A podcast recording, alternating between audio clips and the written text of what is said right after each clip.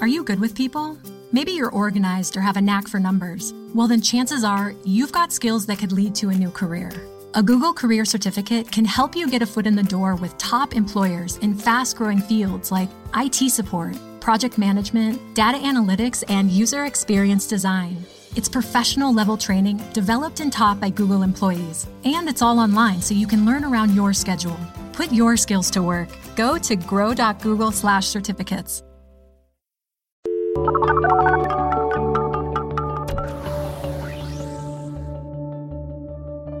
and welcome to our podcast, The Pollsters. I'm Margie Omero, Democratic pollster with PSB Research. And I'm Kristen Soltis Anderson, Republican pollster with Echelon Insights. And each week we bring you the polls driving the news in politics, tech, and pop culture. So, first, a couple announcements. This is our second show now with our new partnership with Westwood One. in We're- our first show in this fantastic booth. I And Apparently, we're only going to be for like one or two more shows. but we really love it, though. But it's wonderful. It, we can we I- can we save so it and put it in the museum, like the booth that Kristen and Margie got to use for one or two episodes because it's so much nicer to not. Well, once and for me to not have to plug in all the little things and like what are we going to podcast do about our little bar cart, though? We ha- I got this great little I'll bar have to put cart at Target. we'll just use it for its like an animal, purpose. like some kind of animal. so that's our big announcement. Where it, it's you know, so if you're hearing about this, it's you know that's pretty exciting. We're super excited, and also if you have not yet gone back to listen to our episode where we interviewed Tony Fabrizio, Trump pollster, and Joel Benenson, Clinton pollster, you absolutely must must listen to Go it. Go do it. It's the best episode we've done, and certainly you've heard at this point about the the mayhem that went down at this Harvard campaign managers People were conference. gasping in the audience Yeah, listening to the I, I was already on my way to the airport, and I'm getting emails from Margie like, "I don't even know what I'm watching." Like, oh my gosh! So, I mean, what we captured was like the moment before that all went down. Like, this was during the lunch break, before the big final session. So- Everyone was very civil. so everyone was very civil and very candid, and Tony gave us incredible insights, and Joel was great. I mean, I feel like I, I genuinely learned a ton. Yeah. I mean, we don't, Marge and I don't even talk that much in the episode because we No. just were like, let's just let them talk. Right, which is not correlated to it being one of our favorite episodes. But it made news. It also made news, which was cool. Daily Beast covered it. Yeah, people were So- listening to it. So go check it out if you haven't already. Um, so And then just a quick Yes. correction. Uh, so I think I mentioned this on last week's show. I, during my solo cast, was rambling nonsense about other data sources that people can use when they're trying to figure out what happened in this election. And I talked about the ANES, which is the American uh, National Election Study. It's been going on forever. Um, and I, I think I, I miss spoke about the way that it is conducted. And I got a great email from listener Laura, um, who informed me that this is actually primarily a face to face interview. I think I talked about it being part, you know, knowledge networks being a part of it. They do methodologically advanced, like experimental pieces to this, but it is a face to face study. cool. Um, so I wonder if that gives you any kind of different results if you're doing something face to face. Do are you even more or less likely to say that you voted, or what? You, you know, how do your response? Anyway, that's a question for another The time. other thing that she corrected me on, I was unclear on who had access to it. I remembered having access to it and digging into it when I was in grad school, and so I assumed it was one of those things you could only get, like, oh, you've got to be at an academic institution to get it. Nope. Apparently that's not the case. Anybody can get it. Everybody should get it. Laura says, quote, that part is important for folks to know because every year, or what seems like it anyway, Congress threatens to take away the NSF funding, the National Science Foundation funding, that goes to political science, and a large portion of that funds this study. Um, and so she says, we want people realizing this resource is there so that they'll use it and they'll get how great it is, and that will hopefully make it less vulnerable to getting hacked out of the budget. that is an incredibly awesome correction. I am a fiscal conservative and I want our government to have good data on how to make good policy. So don't cut the funding to this stuff. Find your budget cut somewhere story. else. And rant. Keep mine. There's plenty of other stuff to cut. Leave this stuff alone. Okay. That's like opposite NIMBYism, right? Um, so okay. So, what are the top lines, Kristen? How does Donald Trump's president elect bounce stack up? We'll take a look at what how Donald Trump's numbers match up to other presidents who are just elected. Do we live in a fact-free world now? A new study is out about whether or not people believe fake news headlines. We've also seen a bit of a bounce in the popularity of the Electoral College. We'll dig into how that stands. Donald Trump has been tweeting about Carrier and Boeing. Has he scrambled the normal partisan divide on issues like government meddling in the market? And do people think that he tweets too much? We'll take a look at some elections internationally and end on a story of a big fake news story, or maybe it's a real news story about Santa Claus. That's right. But first, we have our poll of the week, and the poll of the week is we have hit peak pollsters. So now, not only is there polling about all kinds of stuff out there, pumpkin spice lattes and Star Wars, there's polling about whether or not you trust the pollsters and the polls. So Kristen talked about this a little bit. There was a Pew study that she spoke about a couple weeks ago on her solo cast, where pollsters got record low grades for the media. Uh, for pollsters also media got record low grades, but the biggest drop particularly was for pollsters from this cycle to previous cycles, with over with about half giving pollsters either a D or an F. Ouch! I didn't I didn't get those kinds of grades, but I guess so much for being graded on a curve as pollsters. They're not very good. And then Ipsos did a poll, Ipsos Mori, and they've been tracking this since the 90s. So uh, both of these polls go, actually go back quite a long ways. People have been tracking views I toward realize polling. People have been tracking it that long. I I, thought we. I mean, this is. I'm so naive. I'm, I've only been in this field a You live decade. in such a bubble, I live Kristen. in such a bubble. I didn't realize we, our brand has been monitored since the 80s. I know. Well, it turns out it's not doing so well. So- Not great, Bob. Not great. Okay, so with all it's you know, I guess it's a downside of all this extra coverage and scrutiny, perhaps. Um, so in this kind of either or question, do you, would would you tell me if you generally trust pollsters to tell the truth or not? And now you just about have forty nine percent say they trust pollsters to tell the truth. At forty two percent say they do not. I mean, we're better off than like politicians. Yes, So it's not great, but it's not horrible. Yes, but it's a, looks like almost.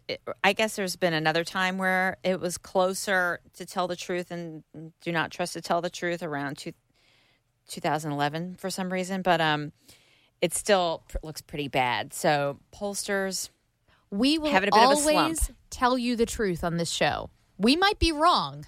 We will be wrong.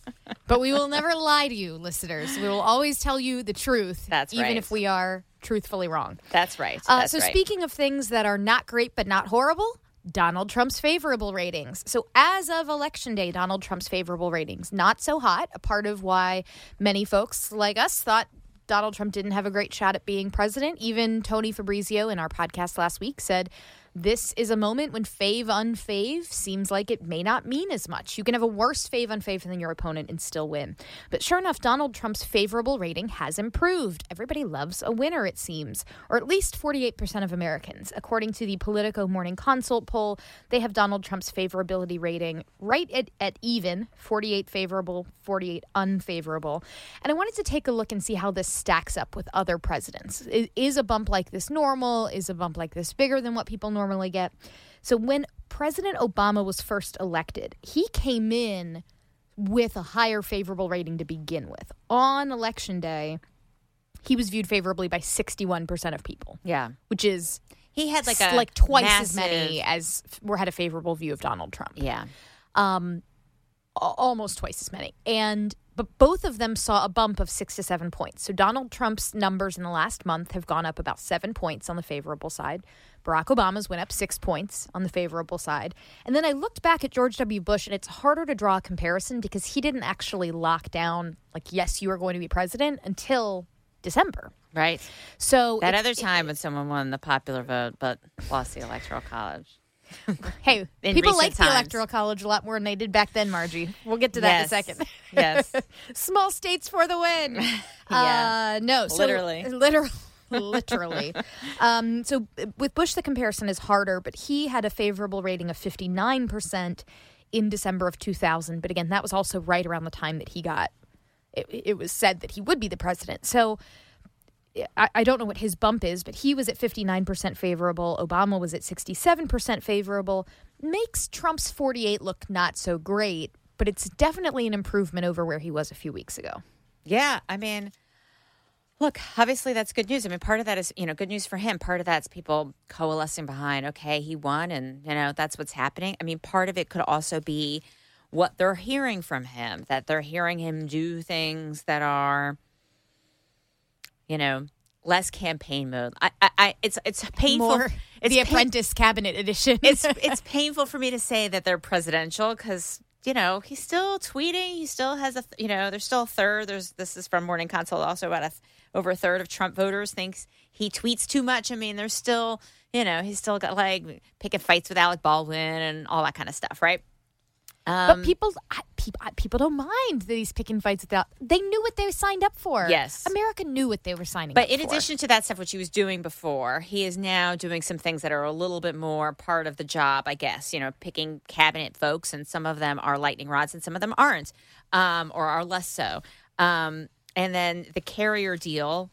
Yeah, let's talk about how people are thinking about some of these actions that he's taken because this is uh, being on the right. This is fascinating to me to watch how his presidency has just scrambled things yes. so remarkably ideologically. Yes, um, and that's what Tony Fabrizio said as well in our episode that you know he's not a purist. He's not winning because he's a you know purist. That wasn't anyway. But that's yeah. So so you know, uh, Politico Morning Consult they did their poll and they asked people what they thought about the carrier deal and the way they framed it was by saying Donald Trump's deal with Carrier, which resulted in a thousand jobs staying in Indiana rather than moving to Mexico. So, mm. and they what they found was that sixty percent of voters said they viewed Trump more favorably hey, after hearing know? that. Uh, 89% of Trump voters, yes. 32% of Clinton voters, which is kind of, I don't know, that's not, that's a pretty good number, that's right? something, yes. Um, but now putting our pollster hat on, what do we think about this question wording here, where you say Trump's deal with Carrier, which resulted in a thousand jobs staying in Indiana? That to me feels like you're saying here's the policy and here's the benefit of the policy. Right. I mean, it, you either want to give less information. So you are simply gleaning res- uh, responses to, you know, what people are walking in the door with. How do you feel about the carrier deal? People could say, no idea what you're talking about. Or they answer however they felt about it that morning when they woke up. Or you give them a little bit more on both sides. Um, this is not really giving them kind of both sides because it was very clearly a narrative in the press like, Trump had a win in the press because, you know, mm-hmm. company agreed to not move these jobs. The counter narrative is, well, they got a you know a massive tax break, and they're also still moving some jobs. Um, not to mention a variety of other ways you could you know further elaborate on that. Yeah, it doesn't. I mean, the story came out the next day that well, but prices of these furnaces are now going to go up five percent. Surprise! Right. Or I mean, so had threat you, of government contracts to their parent, you know, all that. Right. So there's look more uh, than you need it, in a it, question, but a lot less than what's in here. Yeah, and I'm I am not in any way disputing that this is pro- a political win for Donald Trump. Right. Um, it it most certainly is. Um, but from a pollster perspective, the headline was like Trump rocks it with this carrier And look, if this is what people are actually hearing about the deal, then yeah, it's a huge political right. win. But the question itself, to your it point, emphasizes give, it. Yeah, it emphasizes the benefit. And so, of course, if it's th- that always, you know, I think that's part of why you're seeing, oh, a third of Clinton voters are like, well, sure. It, Great, we got it, a thousand jobs staying. That's good. If they had said, you know, which provide, you know, which gave them a seven hundred thousand dollar tax break or whatever it was, for, in exchange for the number of jobs. It's also, I don't think it's this many, but let's even table that. It doesn't even mention the tax break. Forget about all the other stuff. It doesn't even mention the tax break. So, so I think that's this is the challenge. A flaw. Welcome to the difficulty of polling anything on current events or, or policy. There's no one right way to do it, and that's what our show is here to Yeah, no, I mean, pick apart. Right, and people are right. I'm sure you know they're figuring out how to ask the question very quickly, and perhaps this question went in the field before all the details came out. You know, we don't right. even know the answer. Yeah, exactly, exactly. And and I think there's another battery of questions that they asked that was really fascinating and was not about the specific carrier deal itself, but rather, do you think it is acceptable or unacceptable for the president and vice president to? And it lists a bunch of things. And this was one of the things that just totally it just blew my mind. Um, I mean, it shouldn't it shouldn't and doesn't surprise me, but it's still just like wow, we have so realigned so many things. Like partisanship, partisanship is so strong. Right. man. Yep. So in this in this poll, they ask you know a variety of things. Do you think it's acceptable for the president and vice president to directly negotiate with private businesses, offer tax breaks or incentives to keep to individual companies to keep jobs in the U.S., offer government contracts to individual companies to keep jobs in the U.S., negotiate with individual private businesses on a case by case basis? Republicans by margins of 69 per, or by 69% or more said acceptable to every one of these questions, far surpassing independents and far, far surpassing Democrats.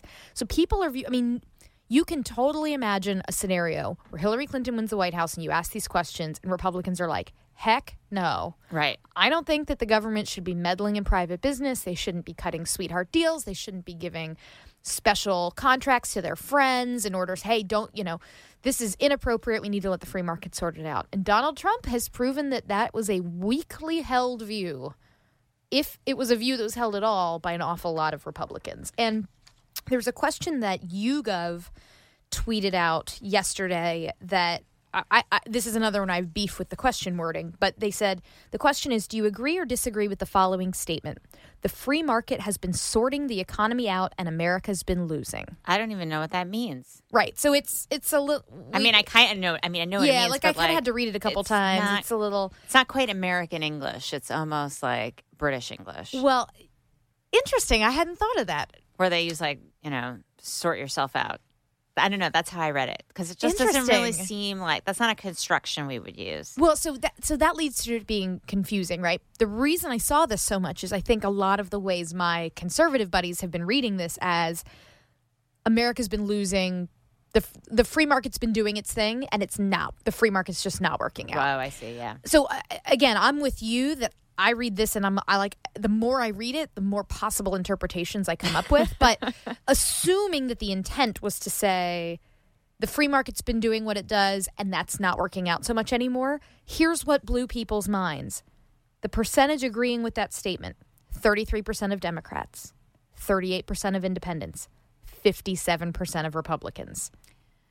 Wow. I mean, maybe maybe and- people are reading it and they're just like blah blah blah. America's been losing, and, And- they're just responding. They don't even know what the other part is. and that's what. So I think the munch, the monkey cage guys tweeted this out. They had beef with it because this is what is known as a double-barreled question, mm-hmm. where you're asking people to give you an up or down vote on something that has two pieces to it. Mm-hmm. So the first piece, the free market has been sorting the economy out. Do I agree or disagree? What does that even mean? To your point, but then Right. the second part, if all you hear is "and America's been losing," you're gonna have an opinion about that. you're going to have an opinion about that. So, Yeah. so I don't know to what extent I should go. Oh my gosh, Republicans don't care about the free market anymore. What's happening? I'm all alone out here on my free market island with no friends. Maybe you're on- maybe you're Team Sarah Palin then when she called it I know. crony capitalism. what is happening? Cats and dogs are living together. I know. So, at any rate, I Yes. just that is that was the the the number that was getting like, OMG. Free know- market conservatism is dead. Look, our party hates us. Um, that was, but but I uh, b- agree with the monkey cage guys' criticism that what does that question even mean? So, gang, folks who think of polling as just a bunch of statisticians throwing models and numbers and multiple regression around, you also need to under- have your written word make sense in a way that your respondents know what they're talking, know what you're asking them. So, this is an example of that. All these questions are an example of that. But if there are any pollsters out there about to throw a poll into the field who would like to ask a question that I think more clearly gets at to what extent Republicans think the free market is good versus, eh, nah, not so much anymore. Um, I'm very interested in that Yes, data. right. You should just ask about the free market Tell me if I specifically, any which I feel like John Della Volpe has had in one of those. Anyway, we're I never getting so. too far ahead. But so here's another issue that I think is tough to figure out exactly how to frame it and how to ask about it, and that's the Trump conflict of interest basket of in- conflicts, the basket of conflicts, um, because this is an issue that you know, and this is, I think, one of the consequences of so many folks thinking that Clinton was poised to win is that there wasn't a lot of exploration. There was tons of great journalism about Trump's finances and so on, and his charitable contributions and his foundation and his vendor relationships, like all that stuff. There was so much great coverage. I don't know if there was as much coverage about what the conflicts of interest would be like if he came in office. I mean, there was some, but it did not get this full breathing that it has since he's won, when now we realize the enormity of what's in store. And so there have been a couple questions, and uh, this is Bloomberg Politics and Ann Selzer, who's been on our show many months ago. Um, and they ask, uh, you know, she asked one question about it, it's a couple sentences long. He plans to take himself completely out of business operations. His adult children may be involved in both running and serving as advisors. Should he sell all his businesses so that neither he nor his family could potentially profit from actions he takes as president, or does that go too far? And most people, two thirds, say that goes too far.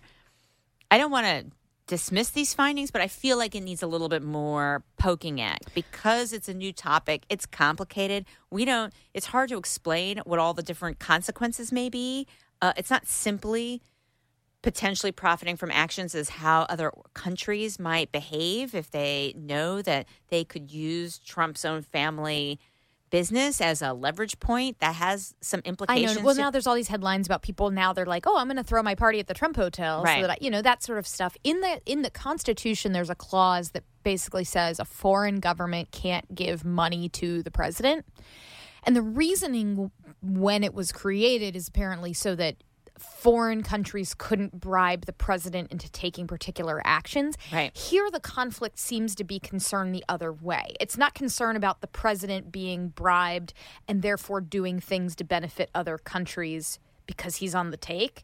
It that instead it's is he going to use his influence as president to enrich like it's kind of like the arrow going the other way. That the concern is can Donald Trump then go to a foreign government and be like, um, hey, how about you approve my permit or else, you know, nice little military treaty we've got going on there would hate for something to happen to it. Like, I'm not saying or even a more simplistic version is that he's going to the negotiating table with other things besides what's best for our own national interest. Sure. Right? He's got his own, you know, set of interests that are competing. but I get why. I mean, the the challenge is normally you wouldn't have to just like sell all of your assets. You would just put it all in a blind trust. The problem is you can't.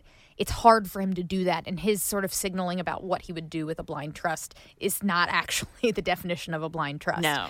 but I, I, it, it actually doesn't surprise me at all that seven out of ten people think like, look, just because you're president doesn't mean You can't make money. I mean, I think that's the thing. Is it focuses on the profit, and people are like, "Well, he should profit. He's Donald Trump. He's a businessman." Right, right, right. And it doesn't. It's like it's not just about him profiting. It's not about is he making X versus Y. It's all the other complications of it.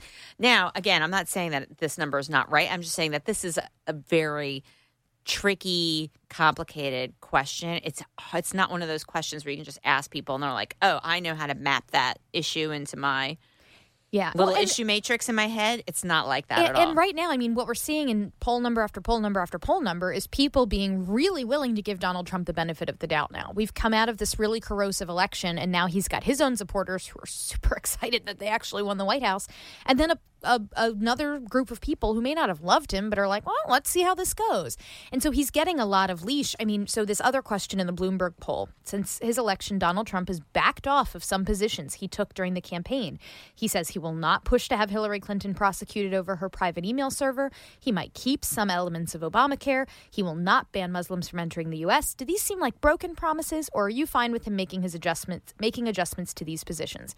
And three out of four say they're fine with him making adjustments. Now, 20% say that's broken promises. And I would really be fascinated by the crosstabs there because I would assume that if you're a Democrat, you can agree that it is both a broken promise and you're fine with it. Yes. Right? Exactly. You're It's, like- right. It's a broken promise that I'm fine with because those I, I, didn't like the those promise in the first Yeah. place. So uh, that's why I'd be interested in the crosstabs. Yeah. How many of these people saying that's a broken promise are people that are like, I wanted him to ban Muslims, and that's a broken promise, and I don't like that. You know, the Ann Coulter angry tweet storm type folks versus how many are like, yeah, he's totally breaking his promises to all of those people that supported him. Thank you. You know, like I, so that I would want to see the crosstabs on that to know a little bit more. Um, the other thing that Donald Trump has been doing, where he seems to be getting, uh, he has less of a f- people view it less favorably. Let's put it that way. So his business stuff, people don't really have a big problem with right now. Um, him changing his positions on some things, people don't really have a problem with right now. Carrier deal, people don't seem to have a problem with right now. His favorables are going up. So everything we've talked about thus far, pretty rosy for him. Then in the Politico Morning Consult poll, they asked about Donald Trump's use of Twitter. Does Donald Trump tweet too much? 56% of voters say yes. 79% of Clinton voters say yes.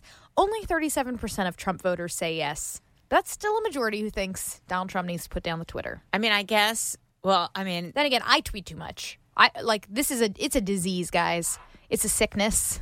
It's an addiction. yes.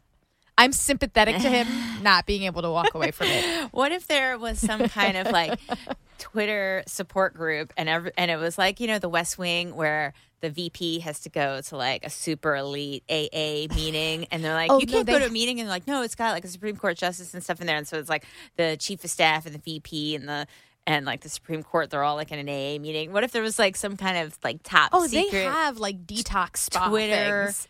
a Twitter Digital a detox. meeting, and it was like Donald Trump and Kristen Soltis Anderson, like a couple other people, and you know nobody could talk about it outside. Nobody could tweet about what went on in your Twitter anonymous I have meeting. really tried to make an attempt, though, and this has been very important to me to only try to tweet positive things. Twitter that your post 2016? It is. thing? It is. Only words of truth and graciousness are going to go on my Twitter feed unless I'm talking about like Gator football or something. But I'm really trying. I mean, it's so easy to get so snarky on Twitter. And so I haven't been tweeting as much lately. It's not because I'm not critical of Donald Trump. I'm just trying to put less venom out there in the universe. Yes. When it is really justified, I'll do it. But I'm really trying to be more positive so it does not erode my soul. Yeah, it's uh everybody's got a detox in their own way, right? Did you see that article? And I was like women all went to the hairdressers after the election and got radical, spontaneous haircuts. And Like after a breakup? Yes, exactly. That's what it said. Oh my God. And I was like, this article is just the biggest bunch of bull. And then I realized that I also went the day after, like, and I got like a, a, a spontaneous Brazilian blowout. Like, and I, but I'd forgotten because this is now like three weeks later. And I was like, this article is so dumb. I'm like, wait, wait, wait, this is me. It's like I'm looking in the mirror, you know. so anyway, everybody says their own. Everybody's looking doing looking inward in a variety of ways. Um, Well, so let's now talk a little, just very briefly about Speaking of venom out in the world, venom out in the world. We'll talk a little bit about the media and. Um, so, uh, my friend Adrian Gray, he's a uh, right of center data guru, um, tweeted uh, he looked at the Shorenstein Center up at Harvard. They've just released an analysis of all of the news coverage about the campaign. And they find that media coverage that was favorable to Donald Trump was 68% of all of his coverage before the primary started was positive to him. In the early primaries, 57% of all coverage of Donald Trump was positive to him. In the late primaries, 46% of all coverage I see was a pattern positive here. to him, right? So it's getting less and less positive as he gets closer and closer to being president, but still like that's a f- I think that's a shockingly high number. And then of course he gets the nomination, boom, negative coverage out the wazoo. Only 23% favorable coverage for him, which is what a lot of conservatives were saying all along that Donald Trump was going to win the nomination and then all of a sudden all the bad stuff was going to come out. Didn't wind up mattering. He won the White House anyways, but that was that was a conspiracy theory on the right that I'm like, "Oh man, there's there's data now." the focus on tr- the coverage of Trump was very big at the Harvard panel, all the panels, oh, every Oh, yes, single panel. heckling. The heckling, the Republican primary panel, where there was this conversation about whether or not the Trump campaign was in a feud with Fox News. I mean, this this was sort of the second and third tier story of what happened at um, at Harvard last week, but but it was it was definitely a theme, a recurring theme was just how do you navigate around the coverage that Trump was getting, good or bad? Was it good? Was it bad? Depended on on what campaign you were with. Um, there was also some and I haven't gotten the decks on this, but if any of you guys and gals are listening, please send it to us. There was a Wesleyan Media Project. There was some conference in New England, I think Monday of this week, where they were talking about a lot of data. People were doing some data about the media coverage, how it influenced people and their views toward race, looking at different ads, breakouts, the percentage of uh, Clinton paid ads that were negative in tone or were policy related or were character related versus what Trump was running. So we're going to dig in a little bit more on that as we hear more. So hello, folks, if you're listening, please send it to us. I tweeted you, but I didn't. I didn't go beyond that. Sorry, that's all I did. I just sent a tweet, but I'm going to try and get some more data because it looked like you guys were really having a good conversation. So, Pew Research Center then asked people immediately after the election how much of an influence do you think that news organizations had on the outcome of the election? So, all of these campaign manager folks were saying, the media is why Donald Trump won. The media is why I could never get my candidate to break out in the Republican primary. Or the media, you know, Jennifer Palmieri in the Democratic primary session saying, you know, the way the media handled the email story will go down in history as the most despicable thing that the media has ever done. You know, I mean, there was right. there was no love for the media, right? Um, and when voters have been asked again, this goes back to 1992. Do you think that uh, the the news organizations have had uh, you know, too much, not enough influence on the outcome of the election. Um, this year was a record high for the percentage saying there was too much influence. 57% saying that news influ- uh, organizations had too much influence on the outcome. Only 27% said about the right amount. But then thir- it's also a record high for too little 13% mm. saying there was too little influence and i think part of that is the you know the declining trust in media and the rise of sort of fake news so um, Ipsos did a study with BuzzFeed about whether or not people can identify fake news. And they say that fake news headlines fool American adults about 75% of the time, according to a new large scale study conducted by Ipsos for BuzzFeed News. In the survey, respondents were shown a random selection of six headlines three true, three false. The six were drawn from a list of 11 headlines gathered from a BuzzFeed News analysis.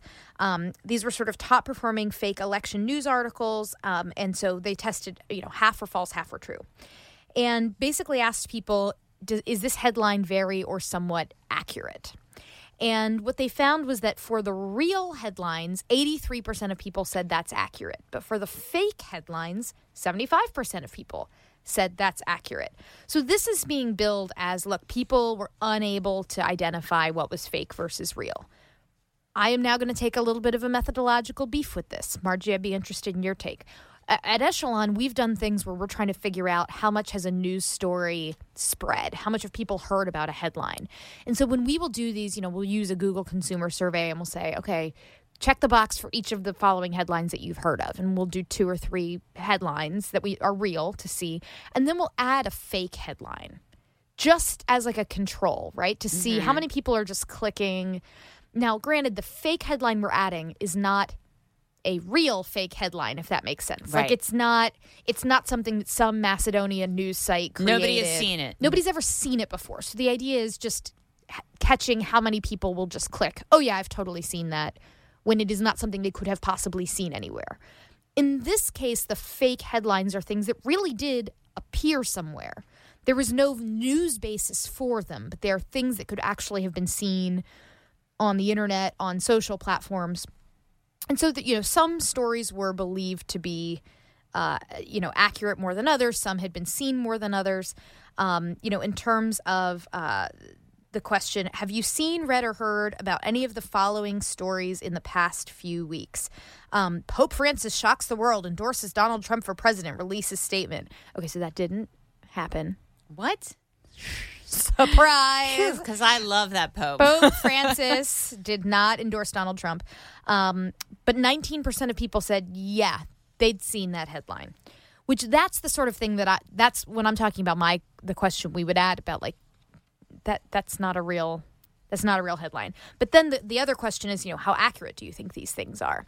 Um, one other final, well, Margie, and I think it's still like so. People are always going to. There's this bias to to think like, well, if you're asking me about this, then I, may, I must have seen it or it must be true. It's hard for people to enter this thinking that you're trying to get get them right, and they need to be thinking about Yeah. it from with that kind of eye. It's the same thing when you ask favorability and you ask, have you ever heard of all these people? You could put in some, you know, no name person, and they will get like two to four percent hard ID because you're going to have some number of people who think, well, if you're asking me about this person, then they must be a person I should know about. So there's a little bit of that going on, but that doesn't explain.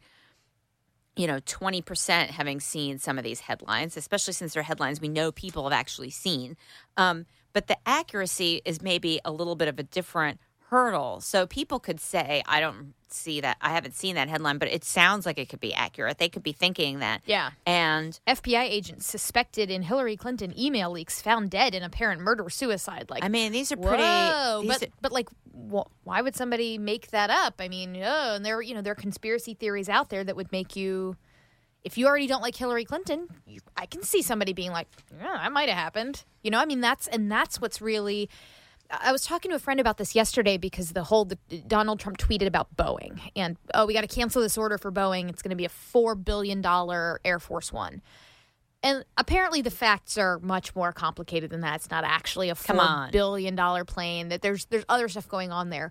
Um, and we were talking about you know what how if you're Boeing, like how do you come out and say no, that's not really the case. Like, you know, if you are an industry and Donald Trump one day wakes up in the morning and sees an article about you in the Wall Street Journal and freaks out and tweets, and he gets the facts wrong, how do you then come back and say, no, no, no, those aren't the facts? And the problem is that in a lot of cases, these things that are fake, they either have a kernel of truth into them or they they like comport with things people already believe. These fake news stories are not the equivalent of telling people breaking news the sky is green. Because people can walk outside and they can see that the sky's not green. They know the sky's not green. It doesn't comport with their reality. They're not going to believe it. It's not like all of a sudden some macedonian teenagers can run with the story. Breaking news hillary clinton makes the sky green. Because people go yeah no you, you didn't. I can i can see it right? Right. but for things that people can't see it's different. So, like the hypothetical that was thrown out to me is what happens if Donald Trump wakes up tomorrow morning and says, you know, drug prices in America skyrocketing, bad exclamation point. and you're and you're a company and you're like, Right. well, actually, the prices for my drugs haven't gone up. Like, how do you fight back against that? But if somebody's been going to CVS and you know getting their prescriptions and they feel like the prices have gone up, you can shout facts all day long and if somebody's reality doesn't match up and so i think a lot of like pre if you have a pre-existing belief that the clintons are involved in shady stuff if you have a pre-existing belief that donald trump loves the veterans or whatever then you're more likely to believe fake headlines that say oh donald trump sent his own plane to transport 200 stranded marines you know like you're more willing to buy stuff that's not true if there's a piece of it that connects with something you already do Right. And it just ties in a couple different words or themes that you've been seeing elsewhere. And then when you add to that the sense that, well, not the sense, but the, the data show that people have completely different types of trust and confidence in different partisan leaning media outlets or the perception that they're partisan leaning media outlets. So this is from Morning Consult. Uh, they did a poll saying which media outlets are the most credible. There's a Democratic, you know, they have the results among Democrats, the results among Republicans, and it's a pretty different ranking. I mean, Fox is at the top, obviously, for Republicans, along with Wall Street Journal.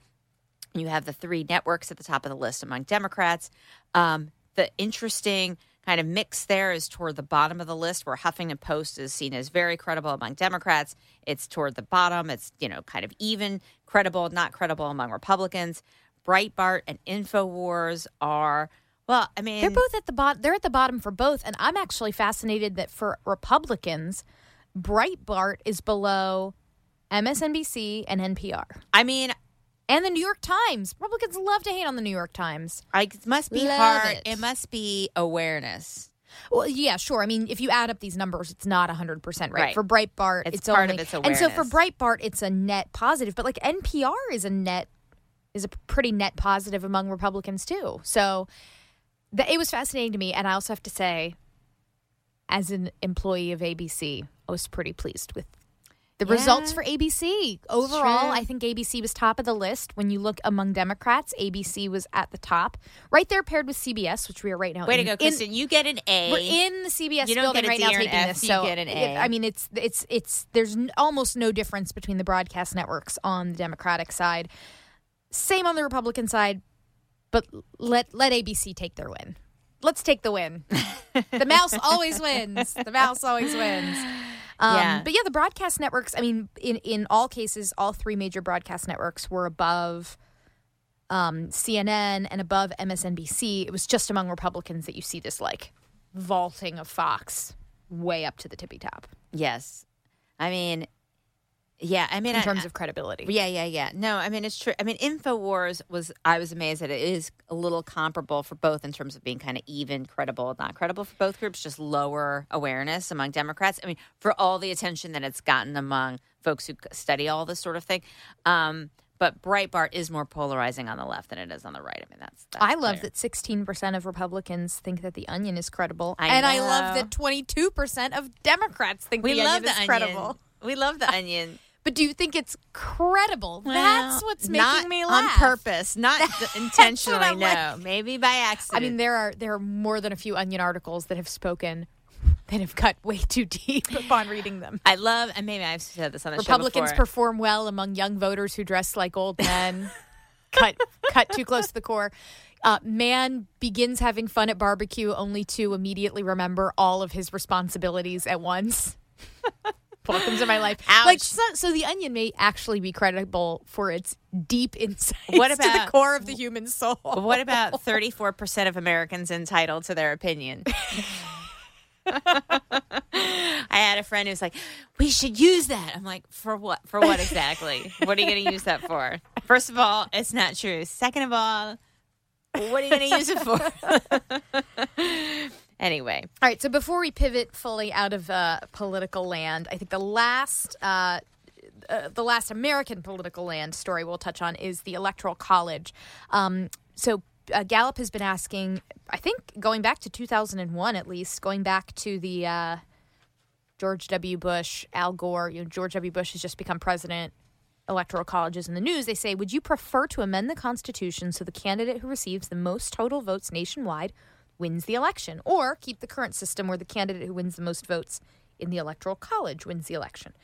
Um, popular vote has been popular for a long time. Amend the Constitution has pretty consistently had 59, 61, 62% support.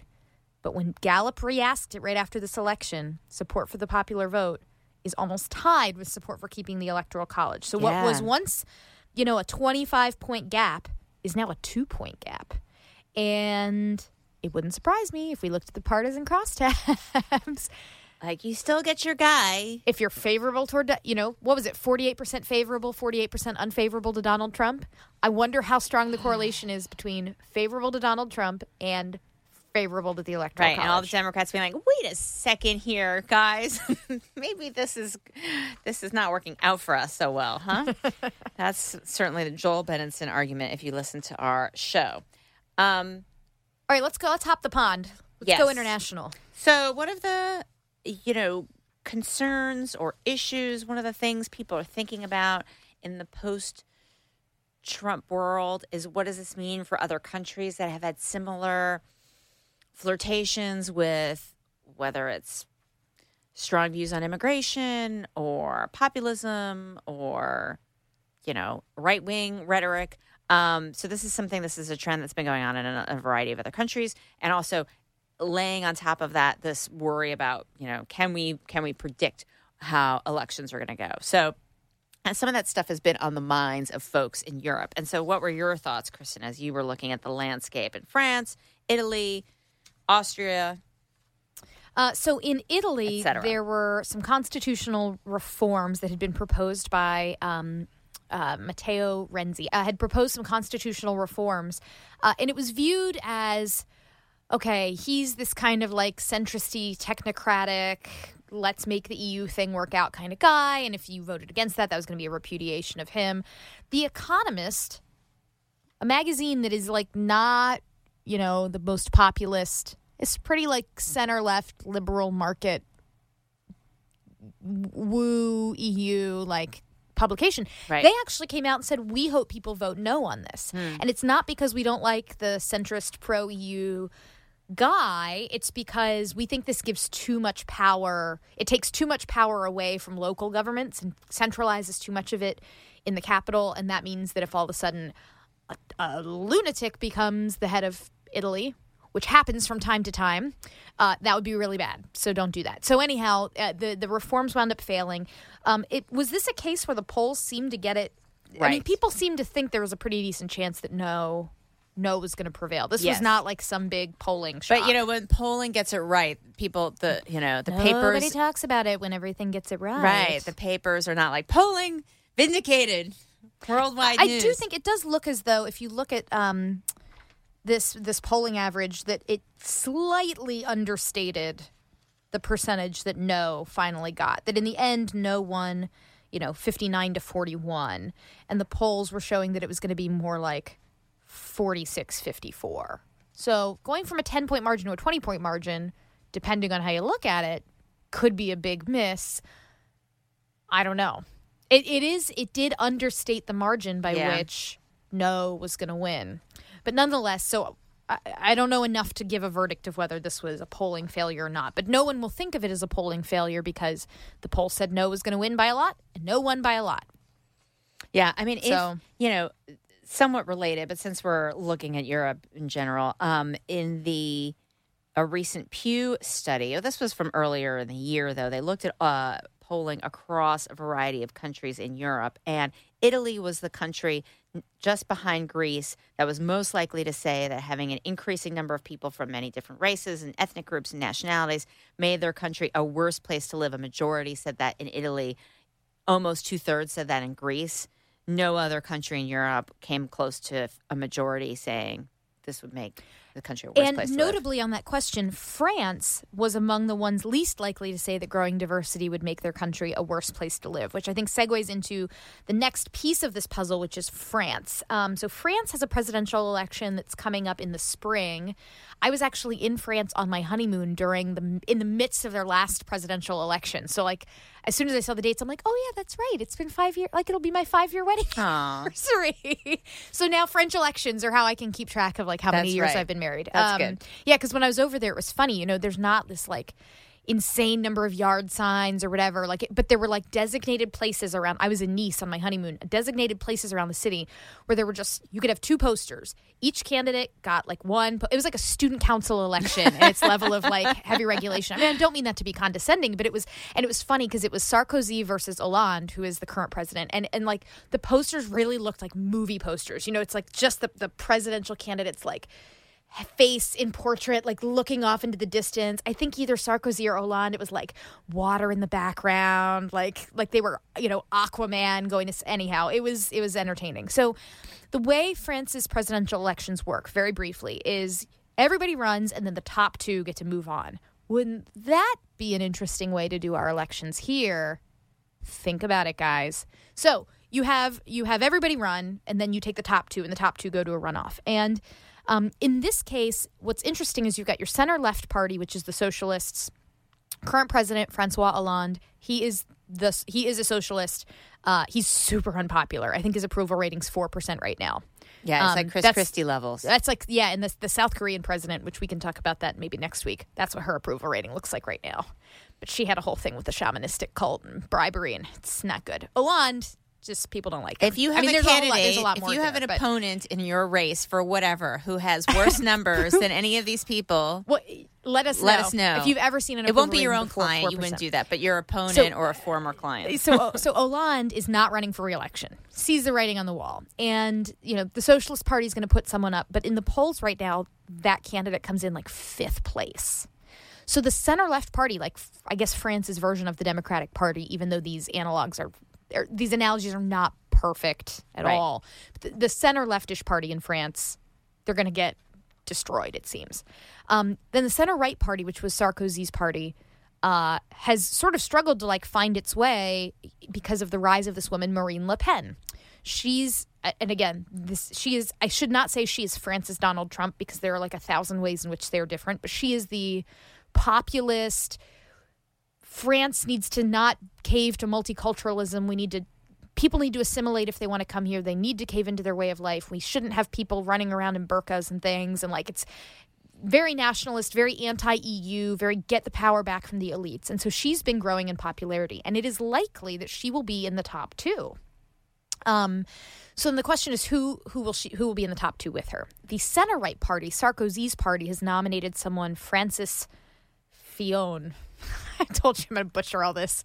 Um, he's uh, and he sort of runs a it's a it's a conservative platform but it's not f- as full blown nationalist and xenophobic as Marine Le Pen. So then there's this other guy running, and he's the one I wrote my column on today. Emmanuel Macron. He's 38 years old. He's never run for anything before. He's an advisor to Hollande, so he comes out of the center left, but he's not running with the Socialist Party because he sees like he'd have to wait in line for his turn and, and he's like not interested in that. Um, he comes from like the banking world you know like wears nice suits whatever. Uh, but he's the guy who like fought to bring uber to france and is very like yay startups. Like france has these regulations about you can only work 35 hours a week. He's like no that's an outdated rule. Younger workers need to be allowed to work more than 35 hours. So he keeps fighting with labor unions. So is this weird mix of like Obama in that he's like young and coming out of the center left and this like attractive, well spoken guy who's like ready to rise up and, you know, has this very sort of cosmopolitan, progressive social views. But then there are elements of like Paul Ryanism in like his mm-hmm. fighting unions. Mm-hmm. And then, but then he's also like, we're going to fight the elites. So he's trying to like have populism in there too. So it'll be interesting. He right now in the polls is getting third place. So it's unclear if he'll actually be able to really make it to that final round. But I'm I'm just fascinated to see is there a market for what his uh, his party has to offer, and what his are, new party has and what are the polling challenges in France of people study? So that's yeah, because you don't know you know, here we could poll the we said the two way and the four way ballot, right? We're right. going to poll Trump versus Clinton, and then we're going to poll Trump versus Clinton versus Stein versus Johnson versus McMullin. And there you can't really do that. You have to poll, okay, here's the first field. And then if it came down to these two, who would you vote for? If it came down to these two, who would you vote for? You have to have a bunch of different two way tests at the end. Well, you could do, and this is what you do sometimes if you have a multi candidate field, to say who is your second choice? And then you Yes. reallocate. So you could just then say you could just take a person out and you say well based on what they say their second choices then they're gonna you know without if you Yeah. took out this person then this is how the And vote at the moment, it looks as though Marine Le Pen is unlikely to be the president of France, but people said that about Donald Trump and people said that about Brexit. And so that's sort of what she's banking on is look, even though in the polls right now they're showing her getting blown out by either Macron or um, the the center right, uh, the, it's actually it's called the Republicans now in France. Um, that she would get blown out by them in the final round, but I mean that could all that could all change. That could all change. Got a long way to go. This election will be in April. We'll keep you posted. Yes. Pollsters Nation. yes yes yes okay so speaking of Did Inter- you believe international fake news stories international fake news stories? We should have talked about the Austrian election and then Krampus, which is uh, the Austrian like horrible non-Santa. It's it's like okay, carrots and sticks, right? Like, oh, if you're good, Santa will give you presents. That's the carrot. Krampus is the stick. Like if you're bad, Krampus will come for you. is this the one that is now like becoming a new kind of cultish I first learned about Krampus in watching Thing here. The League on FX. There's a I whole think I'm episode behind about on some Krampus. trends, but yes, so yeah, I feel I like think Krampus is having a are like- moment. I think yeah. there was a horror movie about Krampus last Christmas, or maybe it's this Christmas. I don't know. Time's a blur for me. It's like if it's a you like that's happening. zombies and Halloween, you also like Krampus, right? It's not That yes. So this did not ask a question about Krampus. It does ask about Santa, though. No. Did you believe in Santa Claus as a child? Uh, this poll was conducted by Ipsos. Yes. And turns out 81% of people say they believed in Santa when they were as a kid. 15% said no. Well, because they probably were not Christian, among other things. Good point. Good Yes. point. Um, I wonder. or just you know, hmm.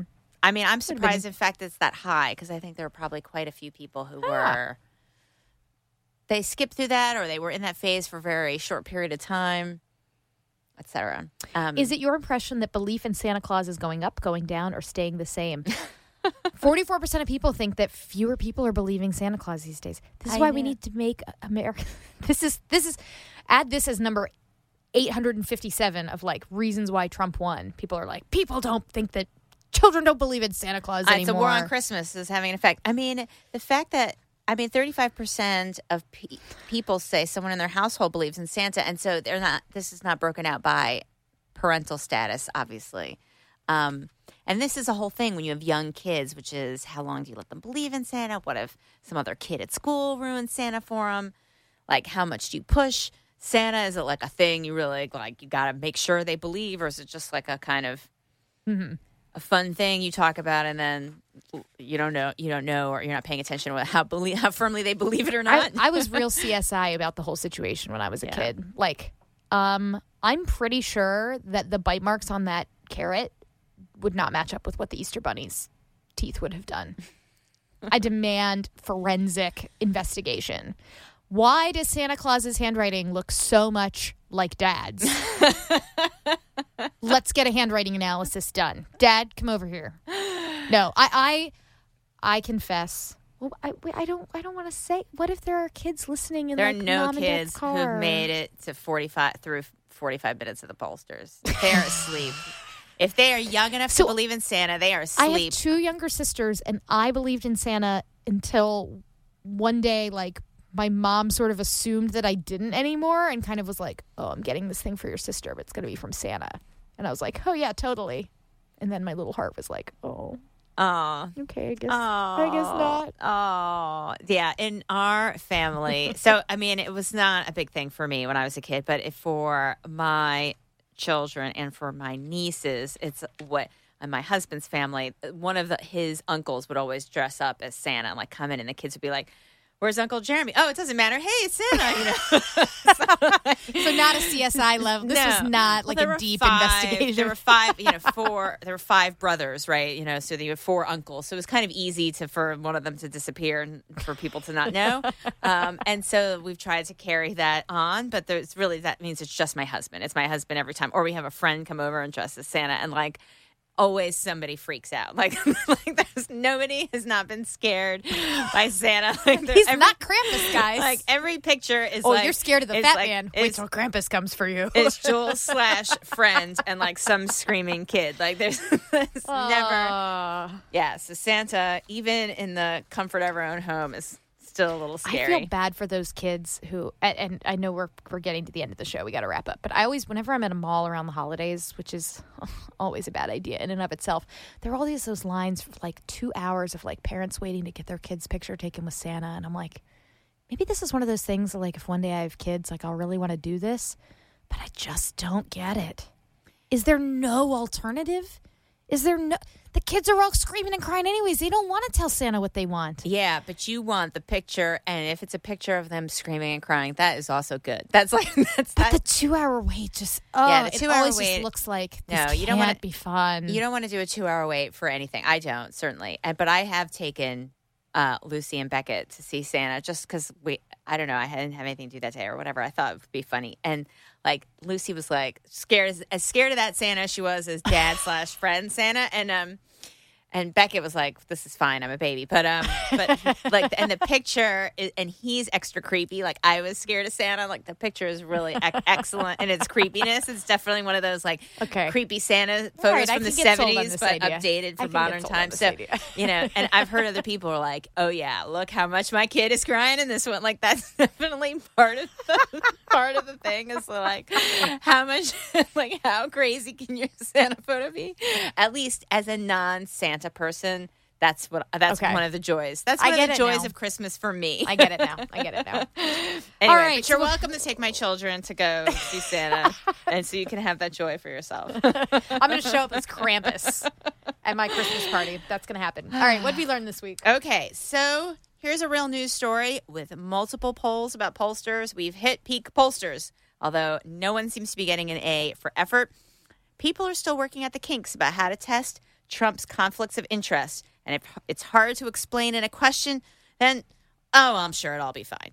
Uh, meanwhile, the pollsters transition team is in full force. We've put all our podcast revenue so far into a blind trust handled by my one and a half year old. The downside is he sits in on all my meetings and is an obnoxious tweeter. and meanwhile, with pe- while people continue to feel our country's off on the wrong track and more say belief in Santa is decreasing, is this a correlation, causation?